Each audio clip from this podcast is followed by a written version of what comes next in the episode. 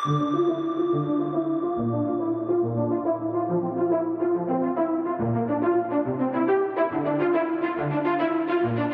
is the Multi Faith Matters podcast. I'm your host, John Morehead.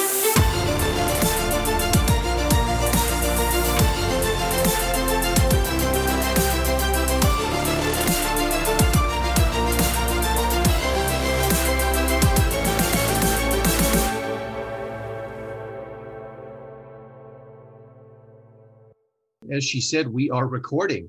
I'm John Morehead, and I am the host of the Multi Faith uh, Matters podcast. And I'm privileged to have as my guest Cory Willson. This is a guy that I've known and worked with a little bit over the years. Uh, I'll read his bio here.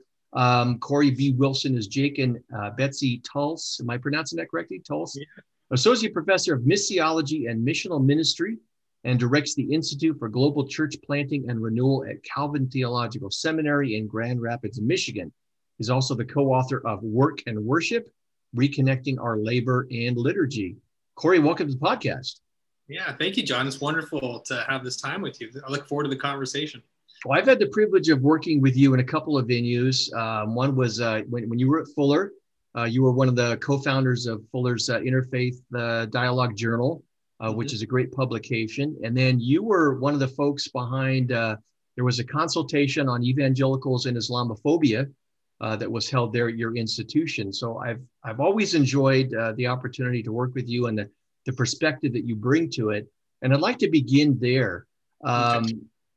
Can you tell a little bit about your background, how you uh, your, your, academic studies, but how did you develop this interest and passion and the perspective that you bring to multi faith engagement or interfaith or whatever you want to call it? Yeah. Yeah, so I mean, I grew up in, a, in an evangelical uh, family and church, uh, uh, you know, kind of the Bible church movement uh, in the Sierra Nevadas of California and um, you know in those in that context um, you know it was a more rural setting in the mountains and there wasn't a whole lot of religious diversity or you know ethnic diversity right um, and so there wasn't a whole lot of i didn't grow up really interacting with people that much at least that were explicitly um, of another religion particularly mormons um, after the fact, I found out, like when I graduated from high school, like, oh, that person was Mormon. I had no idea, you know. Mm. Um, it just wasn't really at the forefront. And so, you know, I'm really grateful for that, for the, the, the training and the development that I had in that evangelical Bible church. but in that, in those contexts, when it came to interfaith in, you know, engagement, um, religious conversations or dialogue, it was always around like a, a, apologetic debates, you know, where you get one person in the ring from your tradition and then the person from the other religion, and you know they duke it out, kind of like David and Goliath, and we each cheer, you know, for our our hero. We think our side is uh, Goliath, right? We're the big guy or the hero. Yeah, exactly, exactly. and you know, there was always something I noticed though, like an anxiety that would come up, as if like my faith and the validity of my faith depends on that person in the ring on our behalf right and and you know i wasn't a philosopher um wasn't didn't really have that kind of bent um, i didn't really care about academics when i was in high school or first part of university. Um, so i just didn't have any interest. Like oh that's what interreligious engagement looks like. I don't want to be a part of it because i'm not really a philosopher. I kind of felt it was a little bit like mean spirited and i felt a lot of anxiety um, like oh my gosh my faith's at stake here you know? So it wasn't until um, years later, um, you know, I had already been a pastor and taught at the public university, and in, in that context, got to meet people from um, a lot of different ethnic and religious backgrounds, and you know, had Hindu students, you know, and just and we did experiential learning. I taught business management, and just had just different, you know, students that would respond to different uh, experiential learnings in different ways, and I would get an in a window into um, their religious orientation. And I remember one woman, um, one student um, was from India, and I did this exercise trying to help the students. This is a public university, and trying to teach them about business management, but trying to talk about culture and ritual within the workplace and how these shape and communicate to us, these rituals, these practices. And so I actually washed um, my students' feet at one point, and um, I brought a woman and a man. I'd, I'd approached them before and say, I'd, I'd like to have use you as volunteers. Um, uh, I'm not going to tell you what it is until we get there. And if you don't feel comfortable, I understand. And so I'd do that, but then I'd turn the towel over, I'd wash their feet, and everybody else in the class would be in the circle. Um, and then after I wash their feet, I'd say, now if you feel comfortable, you go and do likewise. And so, um, and then that sometimes in some classes it would go, and I'd actually have to cut it off because so many people would. You know, it kept passing on. These two would wash another two, and it kept getting passed forward. Other times it would just kind of a fall dead. You know, people didn't want to do it. But I remember one student, um, she was from India, um, a foreign exchange student, and she said, and reflecting on this as a class afterwards, she said, I didn't, you know, in my tradition, she said, um, in my religious tradition, um, you know, we would wash maybe a holy man's foot, feet, and then we would drink the water as kind of an atonement for our sins. Hmm. And so I didn't feel I don't feel worthy to have someone else wash my feet, so I, I didn't I didn't participate in this. And that was, you know, coming at it from I was in a different institution. I wasn't coming as a pastor, I was coming as a professor. And so my context wasn't there to really um, probe too deeply into her religious orientation. But being in that position of just being a genuine interest, uh, you know, inquisitor uh, into people's lives and, you know, what do they bring into the business, the workplace. Um, uh, it was really fascinating to me. And so it wasn't until years later, I was in seminary, fast forward, you know, 10 years almost. And I, I got to know Rich Mouw and work with Rich Mouw from, um, from Fuller Seminary. And he brought me in to interreligious dialogue. Um, there was one, one or two sermons I had heard from Presbyterian preachers, one Steve uh, Brown that kind of helped me a bit. Um, based off of some work in Utah between evangelicals and Mormons. And he told a story about this pastor who was reaching out to Mormons and building relationships and finding some commonality. And, um, and this was a story from Christianity Today. Mm. And um, Steve Brown was telling the story. And he said that, that that pastor caught a lot of flack from his church members. And Steve Brown was commenting, well, this guy is exhibiting grace. You know, why wouldn't you, you know, um, wouldn't you applaud that? And I, for me, that was, I was like, oh my gosh, what? You know, but Steve Brown, who I trusted, said this, right? right. Um, so I was in this kind of tension, like, okay, yeah, I do believe in grace. Well, why, you know, Steve Brown is saying we should exhibit that towards our interactions with Mormons. Then I had, I met Rich Mouw. He pulled me into conversations with uh, Jews, Muslims, and Mormons and I got to see it in action, a different way. It wasn't this apologetic debate in the ring, right? right? It wasn't this kind of like, well, you do whatever you want, you know, anybody can believe what they want. We're all the same. It was, you know, it was I got to see firsthand how you could have convictions and also be civil. You can you can be committed to your tradition, but also take a genuine interest to learn from and learn with people of other religions. And so what I got to see with Rich Mouw and his counterpart uh, Robert Millet from BYU was a different way. Both men took their faith very seriously, but it didn't. I didn't have that anxiety. Oh my gosh, we're going to fight and who's going to win, and you know, like a wrestling match, you know, pinning each other to a ground. It wasn't that. But we got to. The cool thing was we got to see. I got to see a much deeper how their the religious experience and the community of the you know of the Mormon community. I got to see it at a much deeper level than I would have had if I took the apologetic kind of debate at a distance, they would never open up and let me in to see their heart, to weep with me, to share their joys, to talk about their families. So that was kind of a little bit of the evolution is that I basically got pulled into these pre prior experiences and then um, yeah, that uh, I got to see the fruits of this. Like, oh, this is humanizing. I like who I am. I'm learning about myself and God through this, but I'm also more committed to scripture and to Jesus than I was before I engaged in this dialogue.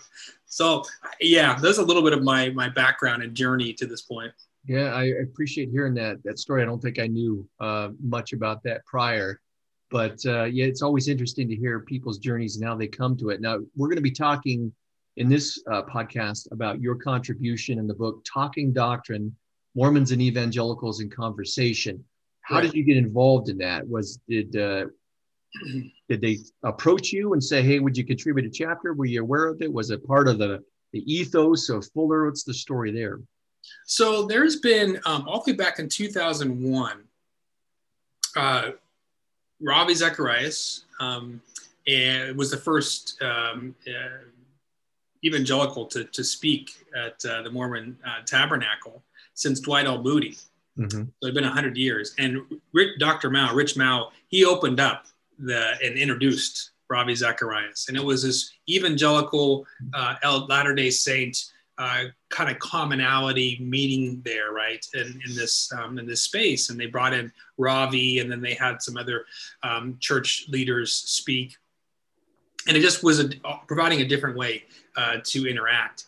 And um, that was the um, that's the the event where Rich Mouw opened up by saying, "We owe you Latter Day Saints an apology. We've for too often we told you what you believe." without ever bothering to ask you and in that way we've borne false witness we've broken um, uh, the ninth commandment bore false witness against our neighbors and we owe you an apology for that although the differences between us are very real and important we should not have done that so um, after that what happened is launched um, this mormon evangelical dialogue with rich Mouw and uh, Robert Millet as the two uh, leaders from each community, bringing together scholars. Sometimes it's as small as 12, at times it's been as big as 30, twice a year um, since 2001, 2002. Uh, Greg Johnson um, was one of the really the, uh, and, and, Craig Blomberg were the two that really got this launched. Um, and um, standing together, Greg Johnson, he's a pastor there in, um, in Utah um, got that launched, but there's been this scholarly dialogue for twice a year since 2001, 2002. I joined in 2008. And so this is really a, a growing out of my own uh, theological studies. I was a PhD student when I wrote that article or that chapter. And, um, but what we wanted to do in the book was to uh, provide, like, just give a broader world or audience a little bit more of this third way right? It's not the kind of progressive liberal, like water down differences, you know, I'm okay, you're okay. It's not the apologetic kind of fighting. It's a third way of doing this, you know, in a religious engagement. And so that book is kind of giving people a taste of that. Um, of, you know, there's a chapters by Latter Day Saints and by evangelicals kind of paired throughout the book. So was and, it a, a natural outgrowth of those conversations? Yes and no. I mean, it, it, you know, um, yes, it, it, was a natural outgrowth of that. It wasn't. Uh, I think it was more of, you know, having been engaged in these conversations for so many years. Some for some people, two decades. There's a lot of things that we've learned. A lot of our own research interests spurned uh, on by these conversations, and so each person kind of contributed kind of their piece, their area of research that has been in conversation or come out of the conversations we've had as as a group.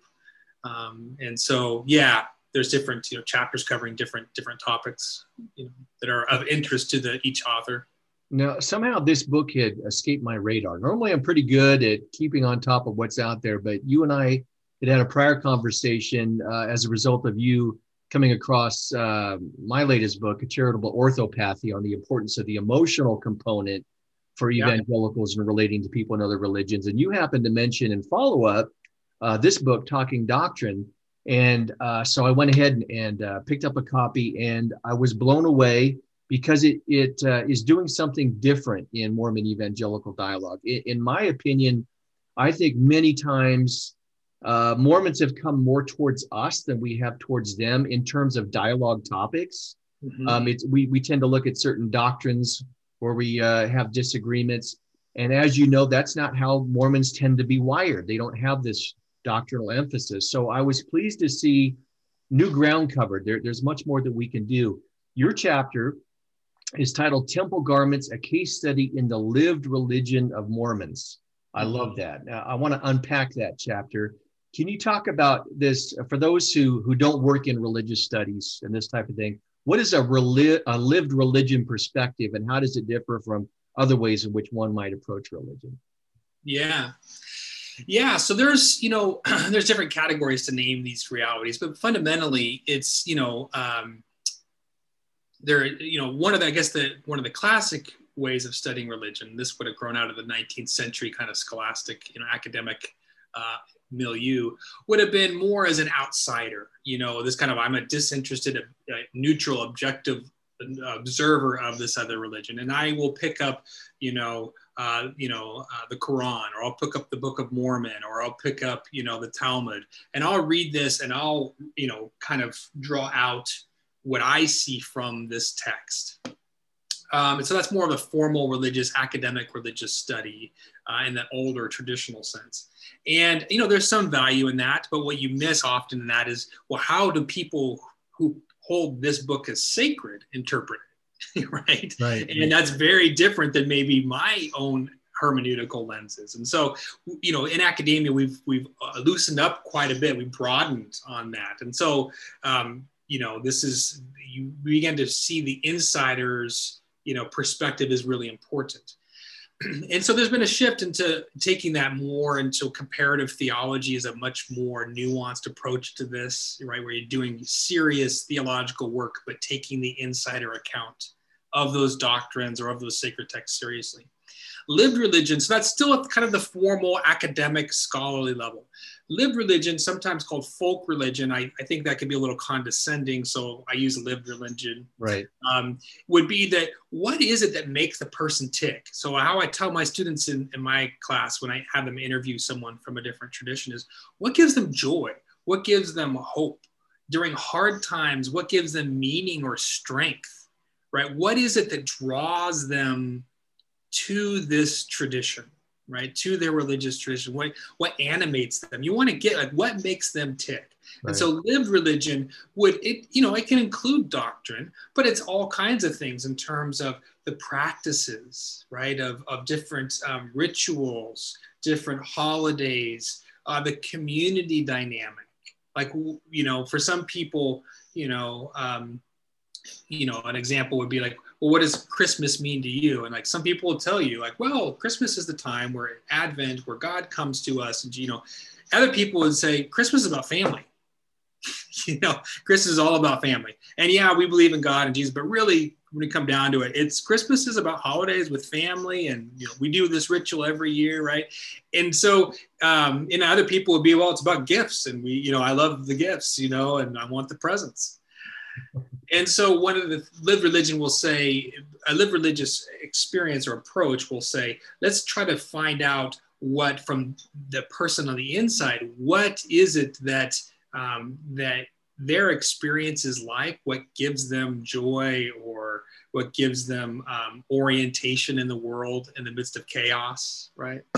And so a lived religion would take that more into consideration regardless of what you think of it right? right? So I may not agree that what they're doing is efficacious, you know, in terms of God's grace or in terms of you know connection to to God or spirituality or whatever. Whether I agree with it or not is not the question. The question is first and foremost, what is their account? What's their experience? What's giving them? Um, what's drawing them to their to their tradition, and, and what is it doing to them and for them? Yeah, when I saw your chapter, um, I really resonated with it because when I was in seminary years ago, Salt Lake Theological Seminary, uh, I came across I was I was trying to come at Mormonism from different angles. Mm-hmm. Uh, rather than just evangelical doctrinal focus, as, as important as that is, there, there it seemed to me there was more. Right. And I came across an article in Dialogue, a Journal of Mormon Thought, by a folklorist who had written about uh, the imagery that is present on many times uh, the tombstones of Mormons who have died, and it includes temple imagery, uh, the temple itself, clasped hands, shaking, and this type of thing. And the, the point of the article was we can learn more about Latter day Saints and their lived religion by looking at things like that. So it dawned on me at that time there's so much more there that we can look at. So, how did you come to to select and, and stumble upon looking at uh, sacred, uh, you know, temple garments, specifically when this has been an area that unfortunately sometimes evangelicals have have made fun of, right. parodied, and ridiculed. And for Latter Day Saints, it's something that's very sacred, and they're many times reluctant to discuss. Yeah.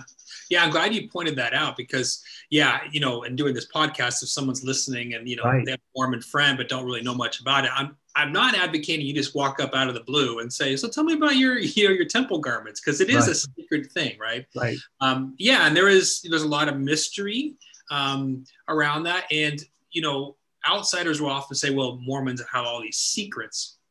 And I think that it's probably better to say that the, this is sacred to them. And so you don't want to take something sacred and desecrate it or pull it out into the, you know, into the, into the street and say, let's just talk about this. It, you know, like, you know, you have to get access to it. Um, I, how I came into it is one through this, um, like I was saying, I'm not against doctrinal uh, formal doctrinal you know conversations. That's largely how the our Mormon evangelical dialogue has been centered over the years, and I've been pushing more and more over the years. Like, let's get into hymnody. That's how what songs right. are used to, right? Yeah. I'm pushing into you know this this materiality, material culture, like symbols on tombstones and things like that. Um, and sometimes that's gone well. Other times people are like, well, we want to kind of stick with the, you know, doctrinal, and that's fine. Um, so um, coming back to your question, um, so one of the things was is it was conversations with people like Spencer Fluhman, um, where he would he's a if people don't know Spencer Fluhman, incredible human being, just wonderful, wonderful uh, man and uh, human being, and he was just very frank in one of our conversations, just saying, you know what, like I don't I don't want to quote what he said just because I haven't asked his permission, but right. it queued me up to say like we are missing the lived the heartbeat of LDS faith because we keep only talking about doctrinal issues and Trinity and Christology and and obviously the Latter Day Saint tradition has different views on these things. And and it's also not a tradition that is um, uh, where doctrine or theology is central, right? You don't have BYU doesn't have a theology department; they have a religious studies department, right? Mm-hmm, and right. it just it it would be similar, I guess, for those who are coming from like outside the LDS community. It would be like a Pentecostal tradition. Yes, you do have Pentecostal theologians now, but it's not that wasn't really indigenous to the tradition, right? It's about right. the experience of the Spirit in worship with the community, you know, and so uh, the conversation with Spencer really queued me up to say, man, I think we're missing things and um, missing the heartbeat. And so the, our Mormon, you know, counterparts, our friends are happy to have conversations. I think they benefit and they learn from it, as do we. But it's kind of like really like, like I kept saying like these comments from Spencer and Bob and others, kind of like kind of queuing up like, hey, like here's really where the where the where the you know the the jackpot where the gold mine is is over here in terms of our like why we are Mormon. you know, and it's not because the beautiful symmetry of a theological, you know, uh, you know, creed or you know statement. It's it's somewhere else. and It's in the lived experience. So that was one. The other piece is that Colleen McDannell had a sociologist who does a lot with material culture, had done this incredible research, and I would love to reproduce it at some level, where she'd interviewed 30 to 40 Latter day Saints around their experience of the garment. And that opened me up. That gave me access to insider accounts, mm-hmm. right? LDS folks. What is this garment? What does it mean to them? Why, you know, how do they, uh, what does it do in terms of enriching them? What is taught to them about by the church by about the garment, but also there's the kind of the this is what the uh, a religious tradition like the, the Latter Day Saint uh, authorities will say this is what we intend this formation to do to people, but then you have the whole other side of well, how is it appropriated into your life, right? Right. And um, so, like for Protestants, we you know we teach a Trinitarian doctrine but in your life you know you may focus a lot more on jesus in your prayer life and jesus gets a lot more airtime than the father or the spirit right right if you're pentecostal you're probably going to get you know maybe you get more spirit airtime in your prayers mm-hmm. you know and not so much you know whatever so that lived appropriation piece she gave me access to at least to those 30 or 40 mormons that she interviewed um, uh, into what was their experience their lived religion in particularly connected with the garment. And that was like, here, now I can do theological reflection where it's not just a sacred book or a right. doctrine, right. but I also, I do have that, but I also, you know, the Latter-day Saint teachings and then also scripture, but also now I have another source, uh, you know, for theological reflection of the lived experience of these 40 Latter-day Saints. And, you know, we can't extrapolate for everyone. Every Latter day Saint is reflected in those views, but it can tell me about those Mormons, you know, what their experiences. So that was kind of the how these convergence of, of you know personal experiences, kind of not dissatisfaction, but a little bit like, man, I I just think we do a lot better if we gave it more lived religious experience, uh, more inquiry into that. And I think we can go further in really understanding our brothers and sisters from the Latter day Saint community. And when I did it, or before I wrote the chapter, I'd done the research. I did a 20 minute presentation to um, our Mormon friends when we gathered.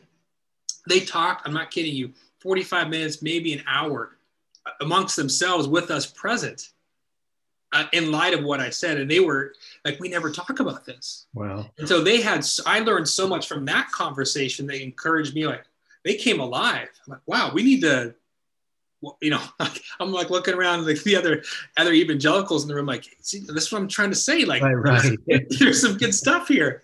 Not that I not wasn't because what I said is like it just kind of like I don't know. It was like a spring that you kind of take the cap off of the uh, of, a, of a well or whatever, and it just started bubbling up. And they were very interested in talking more. So, um, and sharing their experiences. So yeah, that's a little bit of like how that came about. But. Yeah, it obviously resonated with them. And I just want to emphasize for listeners and viewers the, the importance of, of not only looking at the sacred texts of something like Mormonism, but actually having conversations with people on the ground. You know, in the academic world, they would call that doing the field work. Uh, yeah. I remember when I was in seminary, one of the projects I did was uh, some ethnographic field work with Mormons who also had a dual religious identity, and that they combined their Mormonism with the practice of pagan paganism and Wicca. In fact, one of them had coined a term Morwicks. And it was fascinating to do this, these interviews, because you're, you're getting at a level that you just can't hit if you're just looking at the official religious texts of a religious tradition and what they officially teach. And, and it, so it, it broadens our understanding and it helps us to understand others as they understand themselves and practice this lived religion. So right. it, it's tremendously important. Um, you mentioned Spencer Fluhman. Um, Spencer uh, has been flying out with me before the pandemic. We did a couple of years worth of dialogues in Portland, and uh, it would through his openness uh, with the other folks, we've tried to cover some new ground. We we did uh, start uh, one of our dialogues with uh, various hymns and to unpack the significance of what the music means in our religious communities. So we're trying to experiment and kind of broaden this dialogue. So I'm certainly yeah. I'm with you in that. Um, yeah. you, you, you talked about uh, how you you came to develop this interest in writing a chapter. What kinds of things did you learn? What what stuck out for you as you began this research process? Yeah, so there were new things that I learned about um, about the Latter Day Saint community and, and its experiences and teachings, and there were new things that I learned about myself and my own evangelical community. And so those things around what I learned about the Latter Day Saint community, um, one is really the centrality of the temple, and the temple is is uh, the late Gordon B. Hinckley used to would said is that um, the temple represent the utmost in our theology and there's something about the temple that is, uh, yeah, that is central. You can't really understand at least mainstream Mormonism without the temple. Um, and um, and so, in terms of that being the place where the literally the veil between heaven and earth is, is found, and so um, that is a very sacred place. That's why they don't just open it up to anybody. Although somebody put a hidden camera. You can watch on YouTube. Someone posted a video of like, which makes me, yeah, it's just very dishonoring. Um, And, um, but anyway, it's, it's, it's very sacred to them. This is a place where, um, yeah, where, uh, yeah, where God is, is for them is especially present and experienced. The other thing that is um, really interesting is that when you think, when you learn about what happens in the temple, the, that is made known to us outsiders um, is that really what you what you have is that the temple like let's just take the practice of baptisms for the dead um, um, or baptism by, by proxy uh, what happens is you come into the temple and um, as, a, as a latter day saint and um, from my understanding, that you take the name on of someone else who has deceased, who is deceased, and you will be baptized on their behalf, right? And the reason why that is is that for Latter Day Saints, you can it, it, after this mortal life, after you've died, and your mortal existence has ended, you can receive more of the fullness of the gospel in that next life. Right? And so, by Latter Day Saints now. Um, engaging in this baptism for the dead, they are making it possible for these people who have died to have um, to receive more of the fullness of the gospel, but it has to be married to or present with an actual physical baptism with a body. So you're making that possible. So you aren't saving them, but you are participating in, in God's work through what the Latter day Saints would say through the the atoning work of Jesus, you participate in that. You don't save them, Jesus does, but you can play a role in that. And so what you I, what I began to understand was like, oh my goodness, when you come into the temple, when Latter Day Saints come into the temple, it's not just learning new things, not just a personal devotional time, although there there is room for that. You are active participants in in worship of God in this redemptive drama now, you and I, as as evangelicals, will have a different um, view of that redemptive drama. Sure. Immortal existence before we were well, we don't really not we're not so sure about that. That doesn't quite line up, and we have a different view of of the fall. It's not a fortunate fall, and you know, and then the eschaton. You know, it's it's a bit different. You know, like for us, but just stepping back and just saying, when I come into church on Sunday, do I actually uh, understand what I'm doing in church as participating in this hmm. larger redemptive work of God in the world? Or am I just kind of coming in waiting for I hate this sermon or I don't like that? You know, like does does actual worship in the sanctuary is it in any way a part of this larger redemptive work of God in the world? And so, you know, for me, I was like, wow, that's going on for them and I know I'm jumping into what I've learned about myself, but that's one of those points where like, wow, you know, like that's I don't agree with the cosmology or the efficaciousness of what happens in the temple, but there is a sense of holy envy there, right? That was um, my question. Yeah, that, that what do you envy about it? What is that holy envy? Yeah. Yeah, right. In terms of worship that matters, right? That I am an active agent in God's redeeming work in the world, right? And um, and how that needs to play itself out as a Protestant it will be different, but right. still, you know, the other the last piece I'll just say both for the um, uh, for what I learned about the Latter Day Saint and then reflected back on my own community. The other is so the temple garment or the garment that the Mormons wear it had the same markings that are in the temple, sac- uh, sacred markings and um, and you Mormons will get the garment. They'll they'll start to wear the garment after their first uh, endowment ceremony at the temple, their first temple visit. They from that day forth, they will wear that garment uh, underneath their other clothes against the body, nothing else in between, um, for the rest of their lives. But the, what that garment is doing, what I've, at least from what I've gathered in my conversations and ethno, ethnographic research, um, and then Colleen McDannell's interviews, is that what that wearing that garment fosters. I'm not going to say it's a straight line. It does this for every Mormon this way, but um, that's going too far. But what it can cultivate is a temple-centered spirituality, right? The sacredness of the temple and of you as you know a child of God is perpetuated um, by wearing, putting on this garment every day. Right. Mm-hmm. And um, yes, there's folklore and things that are out there about the garment giving certain protection and, you know, right. against temptation, but also against harm. You know, there are a lot of different kind of meanings, the official meaning from the church, the kind of, you know, folklore within the community, and then the personal meanings. But just to step and we can go into that more. There's three different levels of, of meanings, but um, just understanding the materiality of the of the Latter Day Saints religious experience as an evangelical. What do you have that anything? I mean, maybe you wear a cross that's a physical reminder, right? Uh, that helps foster a kind of spirituality that's centered on Christ.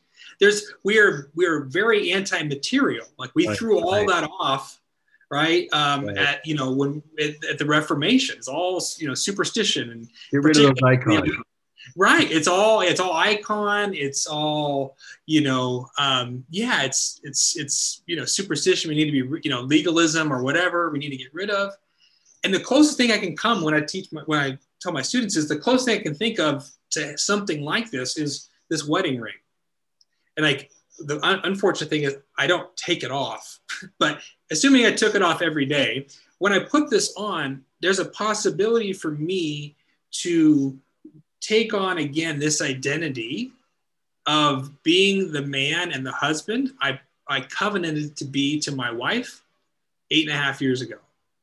And what kind of husband am I going to be? Am I going to live into that, oh, those oaths that I made? That's the only thing in my life that is anything close to being what the Latter day Saints have. Right? So that doesn't mean I'm going to go wear the garment myself or create, but it helps me understand how um, how anti-material, anti-body, like, and really kind of how suspicious I, you know, my community is of anything kind of ritual like that. Right.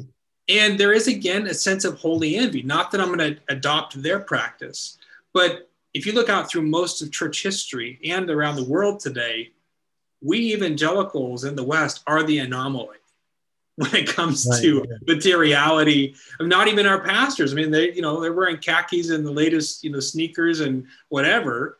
Um, and I you know I'm not going to throw a bunch of stones at everybody for that, but I'm just saying let's can we be honest about this, right? right. And particularly for Mormons or evangelicals who want to see Mormons, you know, come into the evangelical community, you're asking them to basically become disembodied. It's a massive move yeah. Oh, yeah. Like, what do you have? You know, one of my friends who's a Muslim, who was a Muslim and converted to Christianity. You know, he, you know, he said that um, he didn't have the five prayers a day. He didn't have the structure anymore. So he was going to every single prayer service, Bible study he could because there was structure that he lost. That he lost when he converted to evangelicalism. There wasn't that kind of structure to help foster spirituality in a Christian way that was there for him. And um, so I, it's gotten me thinking a lot more, both in terms of what I learned about Latter day Saints, but also about being just a little bit more self reflective around my own uh, community and our approach to spirituality. How do we foster a spirituality? and um, what role does ritual, body, you know, uh, our body's materiality play in that? Yeah, self criticism is a great thing, self reflection. I love it. Yeah, it's uh, we often uh, don't think about in terms of religious switching. It's just well, just get rid of the old doctrine, get the new, and you're good to go. But there's so much more associated with religious commitments and the culture and, and all that. And how do you account for that in that process? Uh, yeah. So. Yeah. That's something we need to be thinking about. I think more those of us who who do want to help those who are making the transition. And I, I would imagine it's uh, it's also difficult for evangelicals going into Mormonism. Uh, it's might, must be something of a culture shock. So, yeah, I, I, don't know how they they do it. Would you say a little bit to to uh, evangelicals about why the way you have approached this subject matter is is important and, and the better way to go? Evangelicals tend to when we get news announcements of a new temple under construction once it's built, we tend to get a small group that will go and they pick it and hold up signs and and protest, and it's an expose kind of approach. Um, years ago, I was uh, a guest speaker at Golden Gate Baptist Theological Seminary, and I don't even know if it's still there anymore, Northern California in the Bay Area. And I was appalled uh, in looking at some of the uh, visitor display tables. Somebody had uh, Mormon uh, temple garments up uh, on a hanger, like an expose. Look at what they wear. And I, I addressed it publicly when I got up at the uh, at the pulpit. Said it was just inappropriate for us to be doing that to our religious neighbors. There are better ways to approach it. What would you say to evangelicals about? We don't have to agree with what others hold sacred. You've already you know spoken to that. We can disagree with it, but but to to respect what they hold sacred even through that disagreement. Why is this kind of approach a better maybe even a more christian way to do things? Yeah. Yeah. So i think one of the things you need to um, just we just need to name and that is the, the approach to evangelism particularly towards new religious movements and you know way more about this john than i do uh, but particularly mormons those who are closest to us right? The Mormonism is a our Latter Day Saint uh, Church of Latter Day Saints of, um, of Jesus Christ um, grew out, grew out of traditional Christianity, and so there's a from its inception there's been a lot of um, uh, fear and um, really um, suspicion and hostility from mainstream Protestants um, against uh, Latter Day Saints. Um, so why is this important? I think we need to name that and say that what we've inherited um, from Walter Martin and others, um, and uh, David Hunt and uh, others, is actually, um, yeah, it's it's hmm, it's unhelpful, and at times, at least I won't say with them, but at least those who have make use of those resources from David Hunt and um, Walter Martin, is is not Christ-like. And um, our goal is, as a Christian, I understand our goal is to be a witness, a pointer to Jesus Christ, and not someone who polices the boundaries. Right? Um, Jesus, if you look at the Gospels, and you wrote, you've written on this many times, but even just taking the woman at the well, Jesus is much, much less interested in policing the boundary between Jews and Samaritans, right? And Samaritans would be pretty similar to Mormons today, right? They mhm. are they're they're Jewish, but they're kind of half, you know, ethnically half breeds, and then they're Jewish in terms of religion, but kind of half they have their own Torah, they have their own place of worship, and so really it is kind of the threat level of Latter Day Saints, like what they are us, but they aren't us. Jesus is very uninterested in policing the boundaries between Samaritans and Jews and he's very interested in identifying the ways in which um, that uh, she that that woman is thirsting for eternal life. And in order to get there he honors her.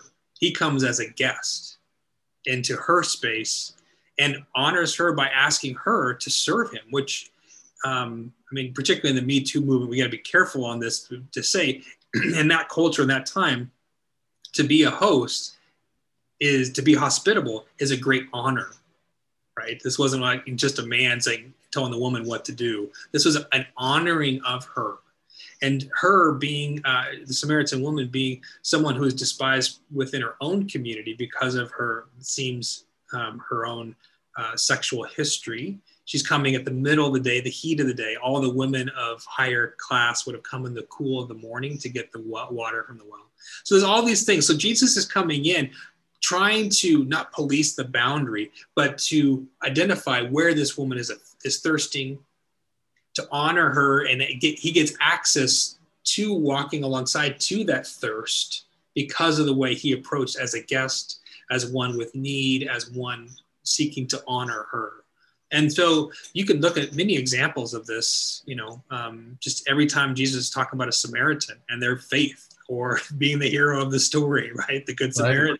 Yeah. And um, and so what we're after is, um, and this is where I think the doctrinal studies is helpful, but the doctrinal only approach isn't helpful. And you you can tell this from your interviews um, with um, would you say Morwicks, is that the goal is to identify the Holy Spirit is already at work before we're before we go in it. We don't bring the Spirit of God with us. The Spirit of God is already at work. What we do is we point to Jesus we can bring a message, right? So Paul, Peter with Cornelius in Acts 10 is a good model.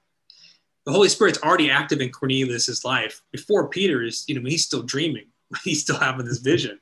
He shows up and sees the power and the work of the Spirit, and he does bring a message. But he comes in needing to be attuned to the Spirit's work in that person's life. That's what our model is. And so the lived religion approach we still hold the dog. We know it's helpful to know what Mormons believe, but it's always I hold it loosely in light of let this person tell me about their faith, their religious faith, and their experience of being a, Latter day Saint.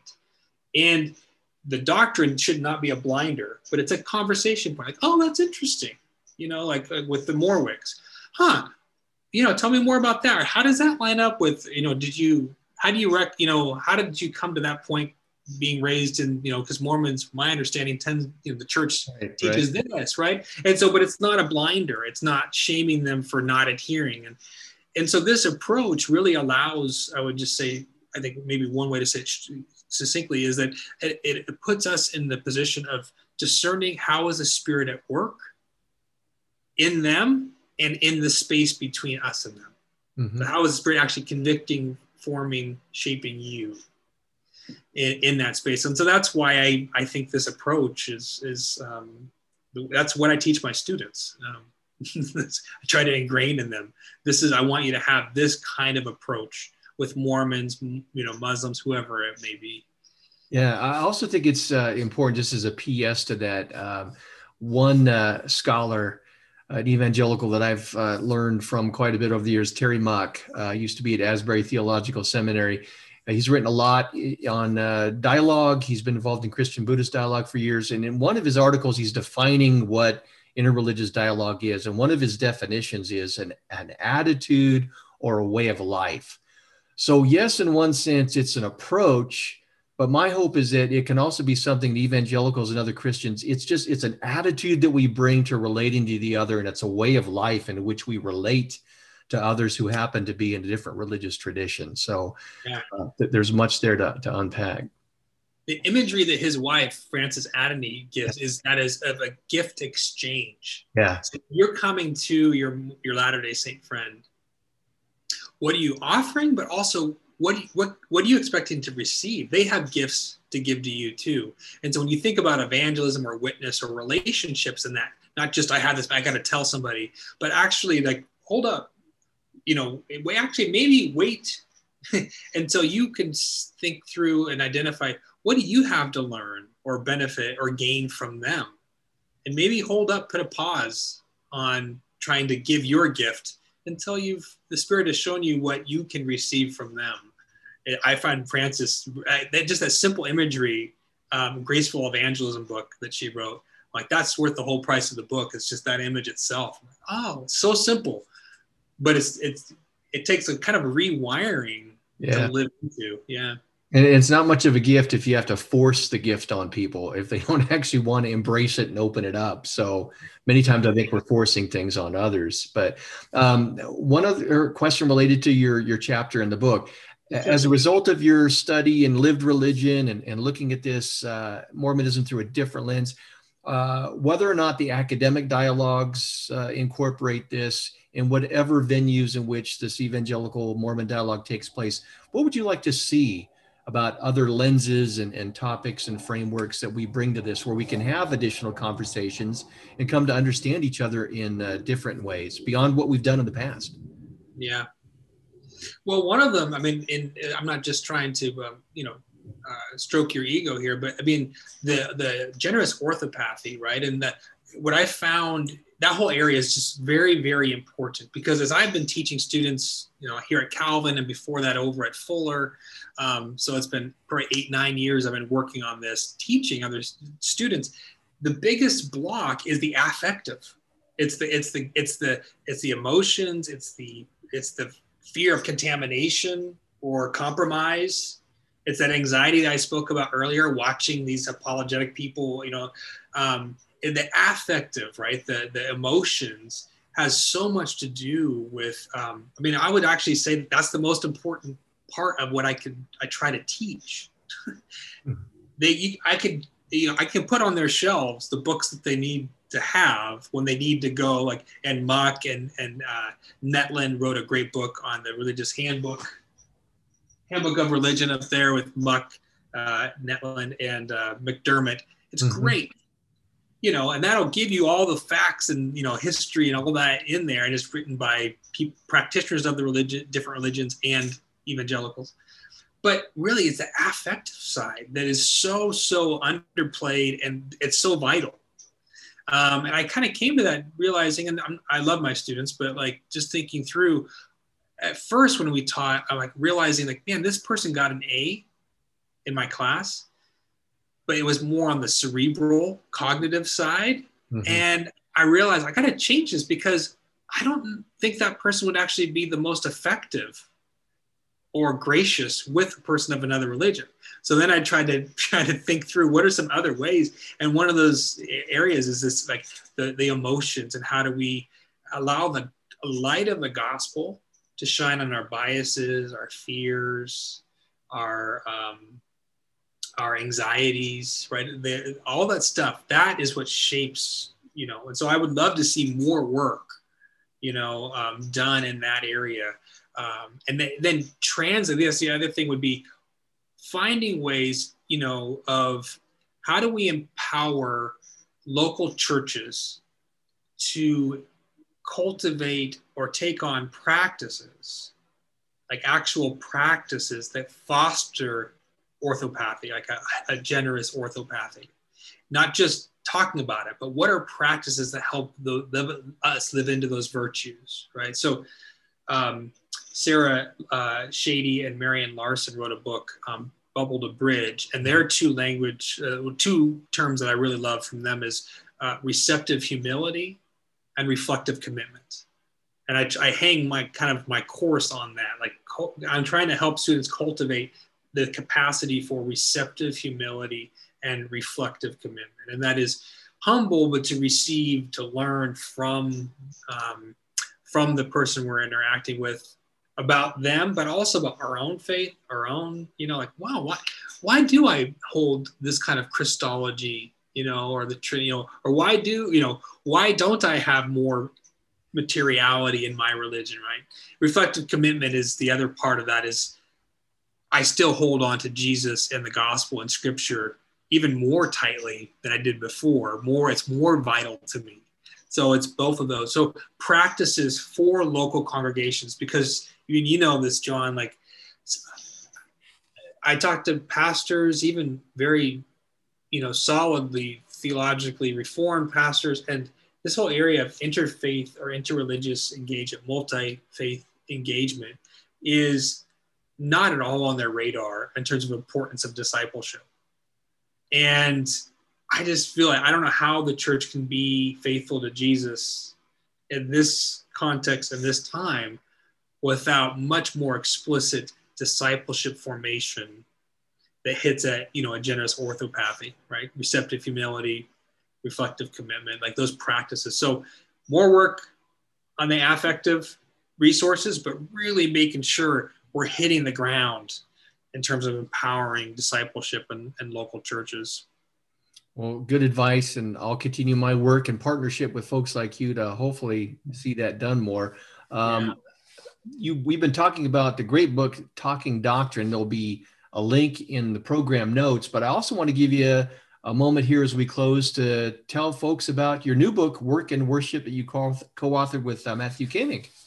Yeah, yeah, so switching gears a little bit, I know where you and I are both a bit eclectic in our desires. There is a lot of overlap, and that is the issue of growing out of um, Matt and I both growing up um, in, in, churches that we loved, um, but really did not have much to say uh, in terms of the lived realities of even our parents. Right? My dad was an auto shop teacher. His dad was a contractor. His mom was a nurse. My mom was a, uh, a secretary. And um, really, what you see over and over again every year was you know, we have Missions Sunday. We put up the map of the world, and we put a pin where the missionaries we're serving throughout the world um, that, that, our church is supporting on that. And we bring in a missionary on, on furlough to preach, and the sermon was on Matthew 28. And it really helped cultivate and keep alive this commitment to, you know, serve, you know, to overseas mission and the mission of God. But the problem was, is I got older, realizing, what about my dad?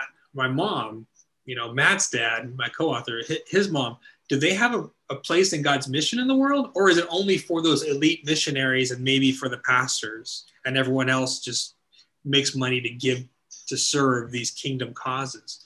And um, so there's a lot in there, but really what we're trying to get at is yes, we provide the theology. There's already been a lot to, uh, written on the faith and work movement to kind of get rid of the dichotomy of saying missionaries and pastors are the ones who are involved in God's mission, and that's what real worship is. And everyone else, it's not really worship, and it's not really part of God's mission.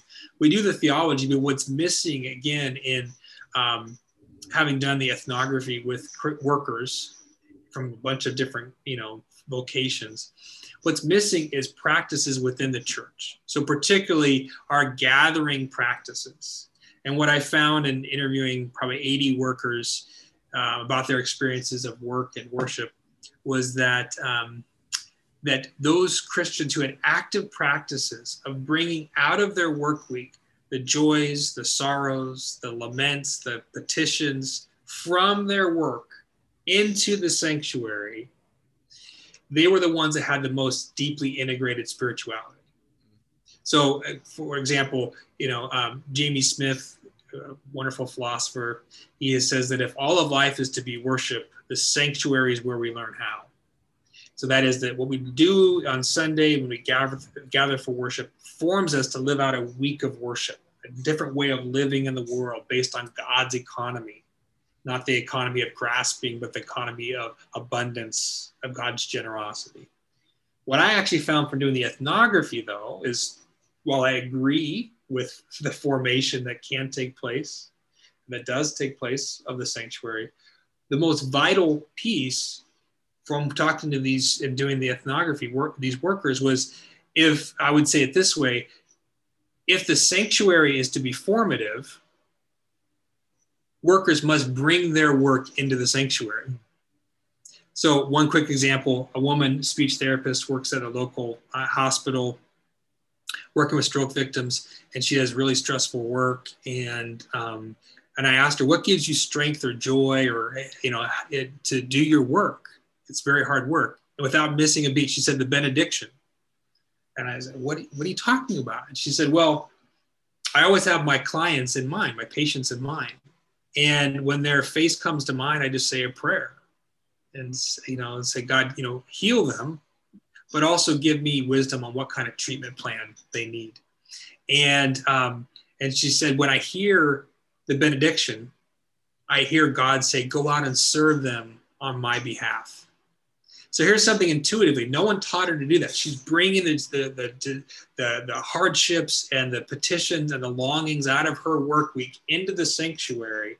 And that shapes how she hears the sermon, how she sings the songs, how she responds to God with lament or confession or petition, and is empowered to then go live life, right? In, in a way that is reflective of God's you know plan. So our book is really trying to cultivate practices like you know jessica the speech therapist so that we, we are actively cultivating an understanding of we are a priesthood of all believers and our workplace is our parish.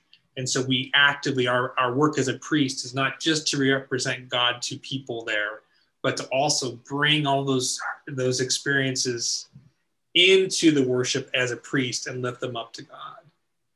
And that will, that the worship, when it does that, acts like a heartbeat to gather and scatter God's people, all of God's people, to participate in God's mission in and through their daily work, wherever God has placed them in the home, outside the home, for pay, not for pay, wherever God has placed you to put your creative culture making gifts, you know, service gifts to use. So that's a little bit about what the book's about. yeah, well, sounds awesome. We'll include a link in the program notes to that volume as well, and hopefully help get word out. And uh, Cory, I just appreciate. it. I know you're real busy and uh, with your academic responsibilities, and you told me beforehand you got some remodeling uh, at Calvin going on, so you, you things are kind of crazy right now. But uh, I, again, I appreciate you taking the time and our common passion that we have for. Uh, trying to understand people in other religions and relate to them in a Christ-like way. It's much appreciated. Yeah.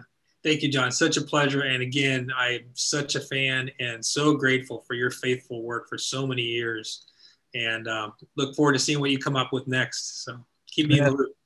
I will. I'll keep you in the loop, and hopefully uh, we can cooperate in a in a project in the f- near future. We'll see. Uh, my guest has been uh, Cory Willson, and uh, we've been talking about talking doctrine and his other projects. And uh, I thank my guests and I thank my uh, viewers and listeners. And uh, until the next podcast, thank you for watching and listening.